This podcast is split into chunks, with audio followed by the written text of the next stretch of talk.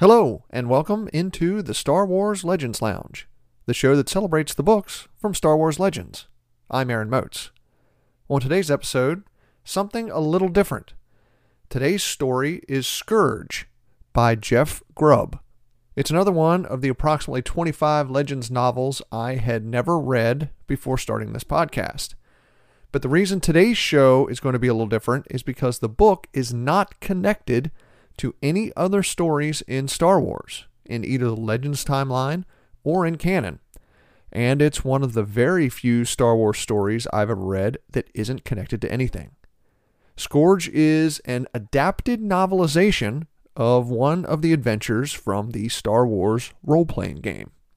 So, because Scourge isn't connected to anything else, Today's summary and analysis will be a little shorter than normal, but that gives me more time to answer one of the listener questions and also to talk a little about my plans for the future of this podcast. So, let's get to it. First, I got a message from Nate Merrill, and it's about lightsabers.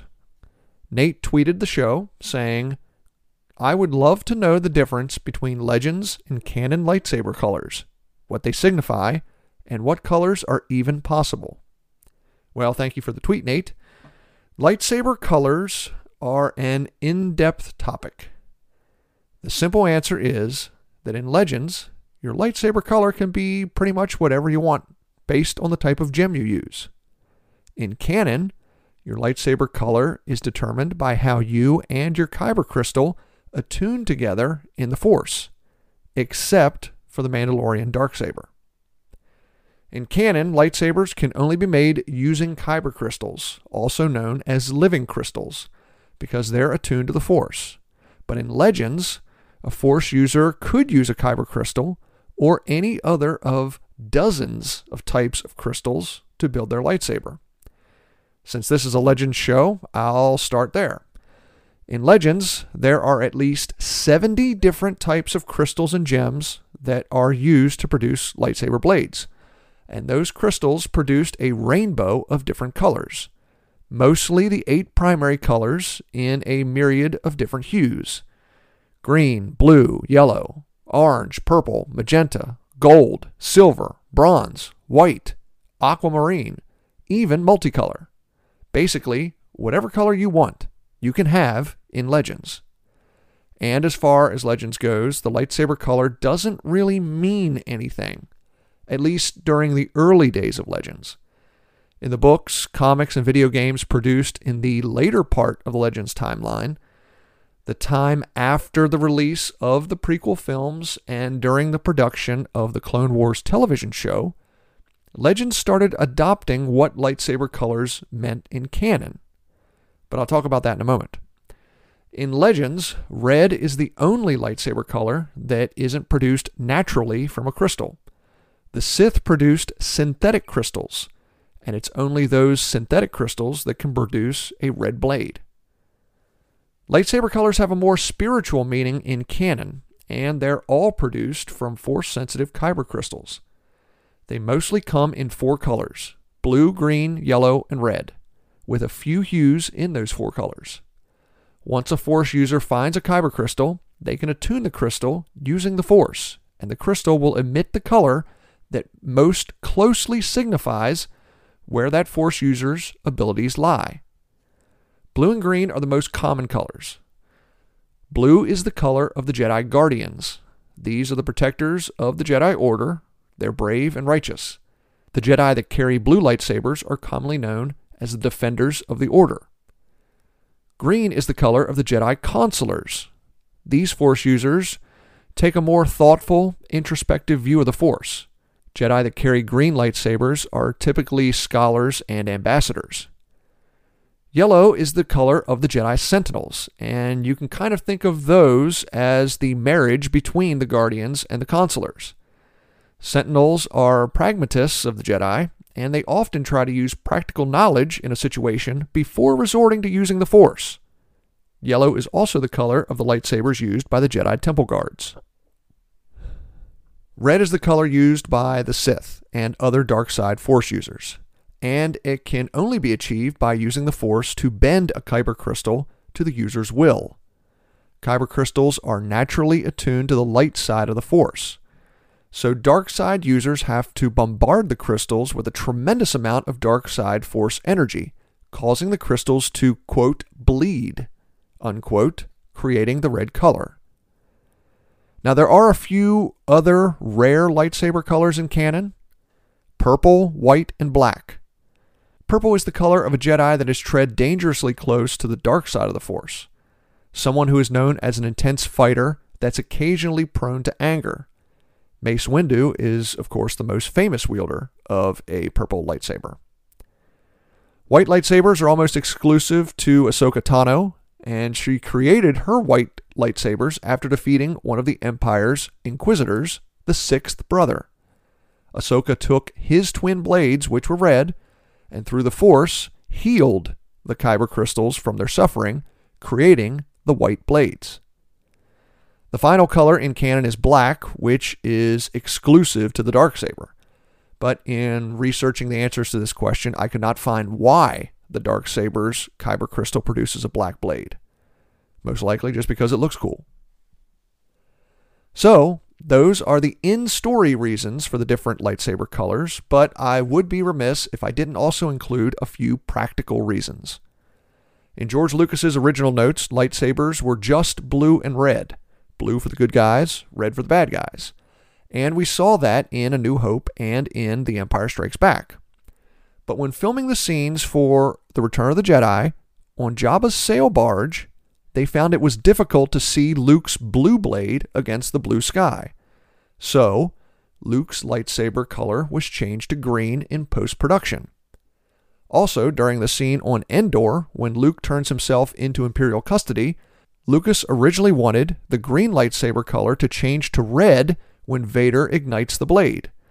But he decided against it, thinking it would be too confusing for audiences to understand what exactly was going on. Of course, most people have heard the story that in The Attack of the Clones, during the Battle of the Geonosis Arena, Samuel L. Jackson asked George Lucas if he would make Mace Windu's lightsaber purple so it would be easier for Jackson to see himself when watching the movie. Finally, the dark saber was originally just supposed to be a type of vibroblade sword that the Mandalorians carried to fight Jedi. But according to Dave Filoni, Lucas decided that a vibroblade wouldn't hold up against a lightsaber, and the Clone Wars writers' room decided to change it to a lightsaber using the same template they had already rendered. Lucas approved of the change and told Filoni and the animators just make it black. Now, as for my opinion on lightsaber colors, I completely understand the reason why, in canon, lightsabers are certain colors. I understand how it works narratively and thematically. And it does. It, it, absolutely does. It works. I just don't like it.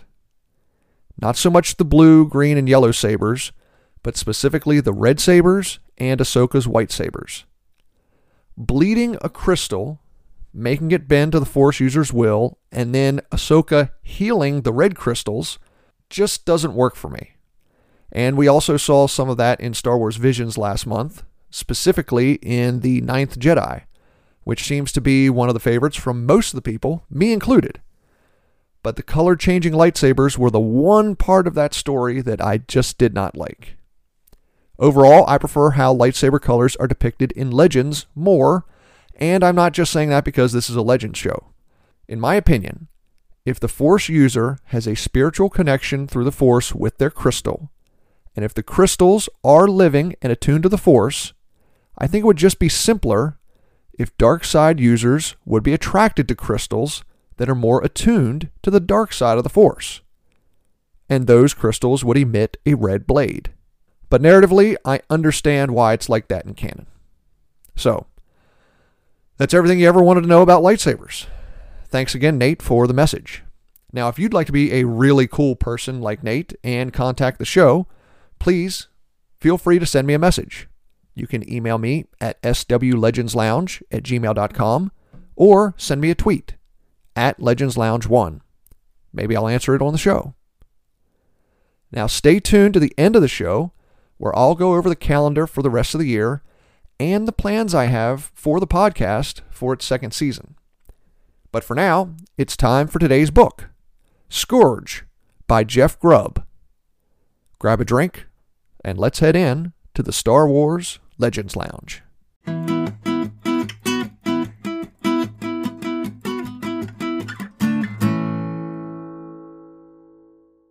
The story begins on the planet Makem Te. New Jedi Knight Toro Irana is sent to acquire the navigation coordinates through an area of the corporate sector called the Endrexu Spiral. It's a nebula that is almost impossible to go through. Starships need to detour around the Endrexu Spiral to fly in and out of the Tion cluster. A navigational lane through the Endrexu Spiral would greatly cut down on the amount of time it takes to get in and out of the Tion cluster, increasing trade and commerce to the systems located inside. As Toro waits for his contact, he snaps, flying into a fit of rage in a high rise restaurant. The Pantoran Jedi attacks several patrons and restaurant workers, killing six beings, including the nephew of a caliph. Toro tries to escape the area by jumping through one of the windows of the restaurant. He falls 40 stories to his death in the street below the high rise. Now, the government of Makem Te is outraged, and the Jedi Council on Yavin 4 sends Mander Zuma to investigate. Mander is one of the archivists at the Jedi Praxeum on Yavin 4, and he's Toro's former master. Mander convinces the Makem Te authorities to allow him to see Toro's body, and he finds a crystalline purple substance in the corners of Toro's eyes and mouth. Mander suspects his former apprentice has been poisoned, but things take a turn when Mander meets Toro's sister, Reen, who's also investigating her brother's death. Reen recognizes the residue on her brother's lips. It's Tempest, a powerfully addictive narcotic that has become popular in the corporate sector. One of the side effects of the Tempest is it causes users to fly into fits of uncontrollable rage. When Mander asks Reen how she knows this, Reen admits to being a small time smuggler in that area of space. Mander suspects someone gave the spice to Toro without his knowledge, but Reen tells the Jedi that her brother was an addict. He'd been using the spice for weeks. What they were looking at was not a poisoning, but an overdose. Reen suspects someone spiked her brother's drink with a much higher dose of Tempest than what he was used to. Mander believes Toro's death has to do with his mission to obtain the navigational route through the Endrexu spiral, so he decides to try and finish the mission. Mander, Reen, and her partner, a Bothan named Eddie Beret, travel to Nar Shaddaa to see Popara the Hutt and ask about Toro's mission. Popara agrees to sell the navigational route to Mander, but he also wants to hire the three of them for a mission of his own. Popara's youngest offspring, Micah, went to the planet Endregaad in the Endrexu spiral on business. But a plague broke out on the planet, and now corporate sector authorities have quarantined it. No ships are allowed to enter or leave the system. Popara hires them to run the corporate sector blockade and bring his son home. Mander, Reen, and Eddie use the Endrexu spiral navigational route to quickly arrive at Endregaad, but they're ambushed by a Rodian ship. Pirates, they think, laying wait for ships that don't know about the quarantine and that are stuck at the edge of the system. The Rodians attack, and soon the fighting attracts the attention of a corporate sector patrol ship. The commander, Angela Kryn, runs off the Rodians and rescues Mander and his comrades. Now, while they berth on the CSA patrol ship to effect repairs, Mander and Reen talk to Commander Kryn about the Tempest trade running through the corporate sector space and the plague ravaging on Endregaad. Kryn informs them that nobody seems to know where the spice originates from. Whoever's supplying it has hidden its origins through a series of dead drops, fake requisitions, cargo haulers, and decoys. But the plague on Endregaad seems to have started when the Tempest arrived. Offworlders' smuggling tempest must have brought the plague to the planet. A few days later, after Reen and Eddie finish fixing their ship, Kryn allows them to leave, provided they exit the system. But of course, they don't, faking like they're jumping to hyperspace and then running the blockade to the surface of Endregaad. Mander and Reen search for Micah the Hutt in the planet's capital and find him and his entourage just outside the city. Mander tells Micah that he was sent by Popara to bring the younger Hutt home to Nar Shaddaa. He also asks Micah if he knows anything about the plague on Endregaad or the Tempest. While they talk, the Rodian pirates attack. Mander, Reen, and Micah's bodyguards fight the Rodians off, but during the fighting, Mander sees Micah use the Force to push back one of the attackers. When he asks the Hutt about it, Micah admits that he's always been different, but it wasn't for years before he realized he was Force sensitive. Unfortunately, Mander can sense that while Micah does have the Force, he's not strong enough to ever be trained as a Jedi. Micah says he never wanted to be one, and he doesn't want the stigma of being a Force user to hang over his head with the rest of the Hutt clans. Micah asks Mander to keep the Hutt's Force sensitivities a secret, and the Jedi archivist agrees. Mander convinces Commander Kryn to allow him to take Micah back to Nar Shaddaa, but only after they're cleared of infection. Kryn orders the testing on the group and finds they are clean, but she shows them what the plague looks like on a molecular level and the Tempest spice. Interesting, says Eddie. There's a small similarity between the two in their molecular makeups. That's correct, says Kryn. It appears to be radiation contamination from a white dwarf star. She says the CSA is searching the corporate sector, but unfortunately, there are hundreds of thousands of white dwarf systems to search. Now, once back on Nar Shaddaa, the group is attacked while traveling to Popara's palace. Nobody is hurt except for the droid translator that met the group when they landed. Being a Hutt is dangerous, but Micah suspects the assassination attempt came from his older brother Zonos. Zonos is Popara's heir, but the other Hutts know he's not as intelligent as his little Hutt brother. Reen and Eddie are suspicious, however. Something about the attack doesn't seem right. The sniper missed a Hutt with his first shot, but was able to fire a successful headshot at a 3PO droid with his second. It smells fishy. Regardless, they continue to Popara's palace and reunite Micah with his father. Popara is elated and offers a reward to Mander and the group, but while he's speaking, Popara begins to grow, enlarging like he's filling with air. Popara explodes, to the horror of everyone in the throne room. Zonos orders Mander, Reen, and Eddie to be arrested. Mander and Eddie escape, but Reen is captured. As Eddie hide out in the streets of Nar Shaddaa, he's contacted by Commander Kryn. The group meets in secret with Micah to discuss who killed Popara. Micah says it has to be his older brother. Zonos had to be the one that tried to kill Micah. The little Hutt says that his older brother has always been paranoid that Popara would bypass Zonos and name the more intelligent Micah as their father's heir. The group develops a plan to break out Reen. Mander flies a hovercar through the bay window of the palace throne room. Eddie, Kryn, and a small group of CSA troops distract Zonos' guards while Mander goes after the Hutt. He finds Zonos holding Reen as a human shield, but Mander surprises everyone pulling a blaster and shooting Reen with a stun blast. Zonos is shocked, and Mander takes advantage of the distraction, stabbing the Hutt through the heart with his lightsaber. After the battle, Micah is named the heir to Popara's empire. Later, on Commander Kryn's patrol ship, Mander, Reen, and Eddie prepare to go their separate ways. But they still want to know where the Tempest spice is coming from to try and shut down its distribution. On that front, Kryn has some good news. The radiation contamination they found in the Tempest comes from a specific white dwarf star, one in the Varl system, the ancient homeworld of the Hutts. Varl was abandoned centuries ago when the system's binary stars went supernova. The larger of the two stars collapsed into a black hole, while the smaller one shrank to a white dwarf.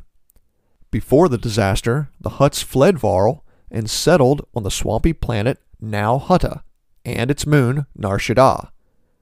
Varl is where someone must be producing the Tempest. Mander, Reen, Eddie, and Kryn head to Varl in Reen's ship.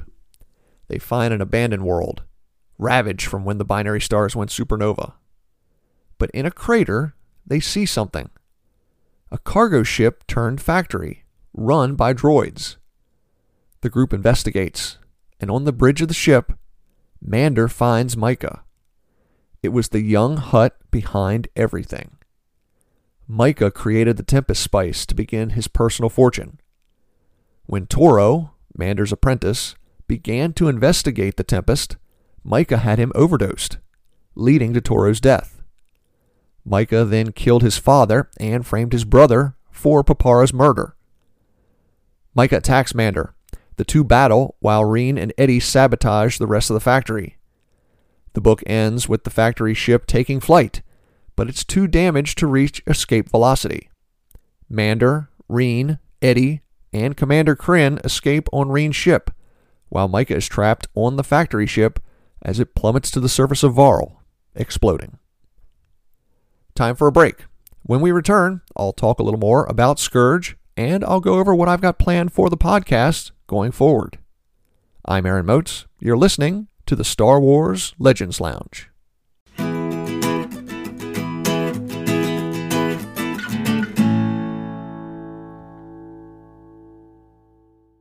Thank you for listening to this episode of the Star Wars Legends Lounge, where we celebrate the books from Star Wars Legends. But let me take a moment and recommend a book from Star Wars canon. Lost Stars tells the story of star-crossed lovers Thane Kyrell and Ciena Ree, childhood friends who escape their backwater world for the Imperial Academy on Coruscant. Soon, the two clash over the Empire's actions, and one joins the rebellion. See the major events of the Galactic Civil War as they rise through the ranks while maintaining a clandestine love affair. It's a story of love, conflict, friendship, and heartbreak. That's Lost Stars by Claudia Gray.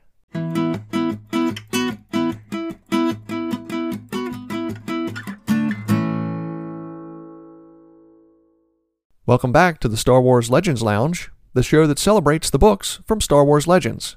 I'm Aaron Moats, and today I'm talking about the book Scourge by Jeff Grubb, a story based off of one of the adventures in the Star Wars role playing game.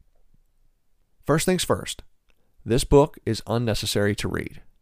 It's not poorly written, it's not a bad book, but as I said at the beginning of the show, it is not related to anything else in the Star Wars universe.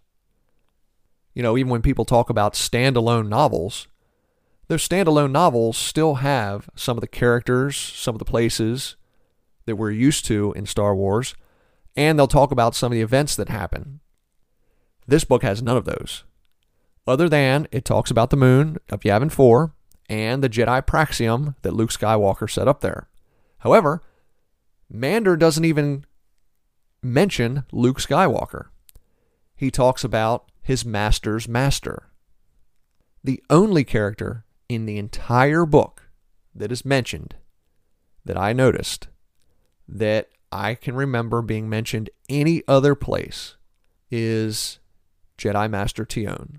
Mander mentions her once in the entire book. Other than that, it's a completely standalone story. I had no idea when I went to read this that it was based off of one of the adventures from the Star Wars role playing game. I actually think that's kind of cool. I like the fact that it's something different. I've never played the Star Wars role playing game. I've never really played any role playing game. I have played Dungeons and Dragons twice. I played it once in college for two sessions, and I played it once earlier this year, actually, for two sessions. That's it. I don't have any experience at all with the Star Wars role playing game. But I appreciate the fact that the author of this book, Jeff Grubb, did something different. When researching this book after I finished reading it, I found that Grubb actually helped write that adventure in the role playing game. That adventure was called Tempest Feud, and it was co written by Grubb and another author, Owen K.C. Stephens.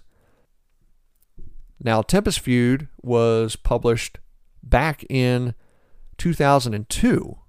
And it wasn't until 2012 that Grubb adapted that adventure for this game, Scourge. Anyway, the book is well written, but there was one thing that did not work for me. When there is a mystery in a story, whether it's a book or a television show or a movie or whatever, when there is a mystery that I am able to figure out really early, the story overall falls flat for me because I'm just waiting for the reveal. And that's what happens here in Scourge. I was able to figure out who the mysterious big bad was within the first 50 pages of the book. It was pretty obvious in my mind that Micah the Hutt was the one behind everything. So while reading the rest of the book, I kept noticing little things that I was questioning as to why the characters weren't noticing these things. And when something like that happens, for me, it knocks a story down a few pegs.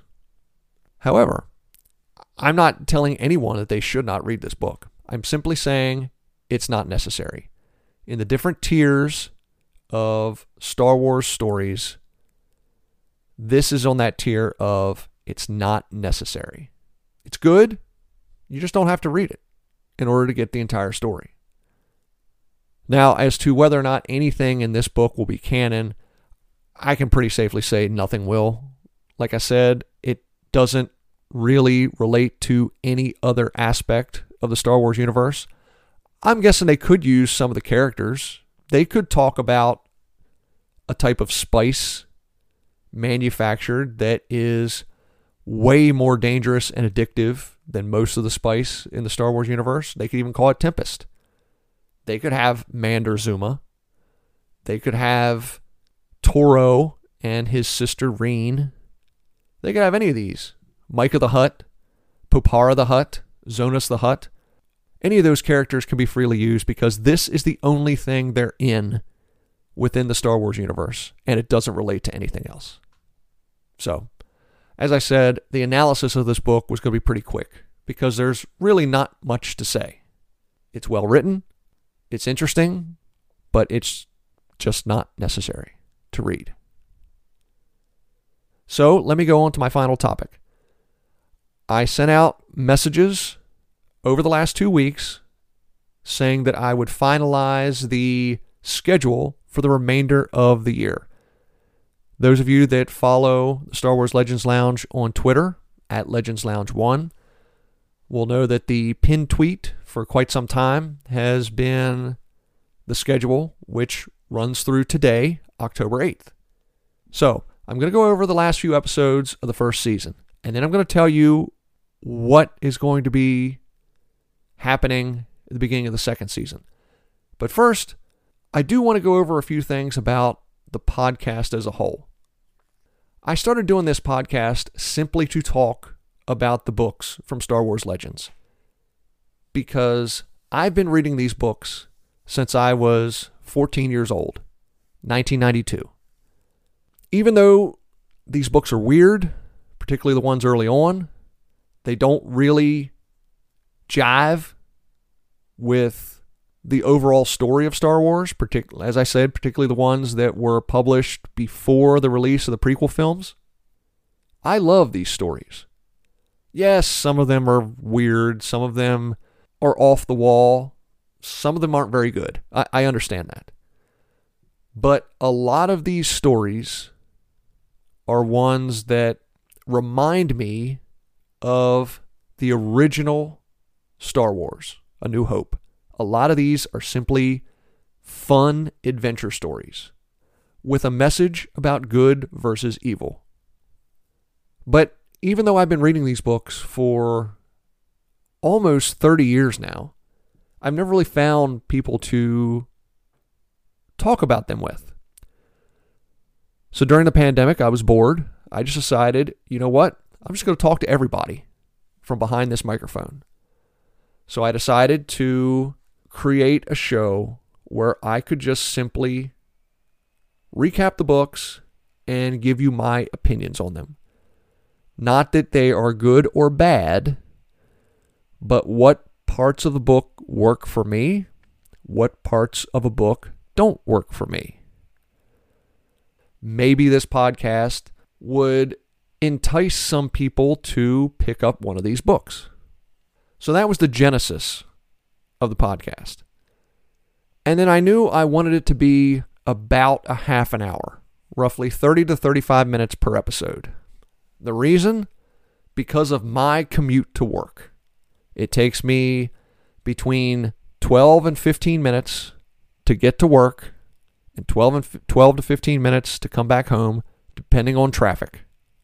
And I wanted to create a show where I could listen to it going to work in the morning, stopping at the midway point, and then on my drive home, picking back up, finishing the episode by the time I got home. None of that is going to change in the future. However, I would like to occasionally get a second voice on some of these episodes from people who have read some of these books, and we can have a short discussion about what we each liked or did not like about a certain book. I don't know how that's going to work yet. It's not going to be before the end of this first season. I'm hoping to start it sometime in the second season of this show, but I don't know yet how that's going to work. But that's my plan. So, hopefully, that sounds interesting to everybody because personally, I find shows more interesting where there are different voices discussing a topic and it's not just one person monologuing the entire time. Not to say that I don't think my show, this show, is interesting. I just find shows with other voices and under other opinions a little more interesting. And one last thing. One of the other reasons I decided to start doing this show was to give me a reason to finally read the books from Legends that I own, but I have never read. When I started the show, I had about 25 that I never read. And one of the reasons I'm doing this show is to basically force myself to read those last 25 so I can complete my reading of the Legends timeline. That's not going to change going forward. I'm going to intersperse books that I have never read in the schedule. However, I have gotten enough messages from the listeners that they would like to hear some of the more popular Legends titles more often than what I've been putting on. So I'm going to do that. I'm going to make it a mixture. I'm going to do some popular titles. I'm going to do some less popular titles and I'm going to intersperse some of the books that I have never read. So let's look at the schedule going forward. The show is going to stay every two weeks. The next episode is going to be October 22nd, and it's going to be a book that I haven't read The Clone Wars Wild Space. Up next in November, on the 12th, I'm going to talk about Dark Lord, The Rise of Darth Vader and on the 26th, Shadow Games. Now, the last two episodes of this first season in December are going to be some pretty big ones, some pretty important ones. On the 10th, Shadows of the Empire. Those of you that were around in 1996 remember the multimedia campaign around Shadows of the Empire. Video game, comics, a novel, Dash Rendar was huge in the Legends timeline in 1996. So I'm going to knock out Shadows of the Empire December 10th and then finish the season December 24th, Christmas Eve, with the original sequel to A New Hope, Splinter of the Mind's Eye, infamous in the Legends timeline. For those of you that like weird Star Wars, I'm one of them. Splinter of the Mind's Eye is weird. So, that wraps up the first season. Then, when I come back in January to start season two, I thought, what better way to finally begin the original Zahn trilogy than to begin a season? January 7th, January 21st, February 2nd, I'm going to go over what many of you have been asking for the Heir to the Empire trilogy. Heir to the Empire, Dark Force Rising, The Last Command. Hopefully, that schedule intrigues everybody. And as I said, I would like to get some additional voices on the show in season two. And maybe we'll start that with the Heir of the Empire trilogy. As for this episode, it's time to wrap up. Next time on the Star Wars Legends Lounge, I'll be talking about The Clone Wars Wild Space by Karen Miller. Until then, if you'd like to get in contact with me, please email the show at swlegendslounge at gmail.com or send me a tweet at legendslounge1. Ask me a question or just send me a message. I'd love to interact with you. Thank you so much for listening to this episode of the Star Wars Legends Lounge. I'm Aaron Moats. Remember, there's always a bit of truth in legends.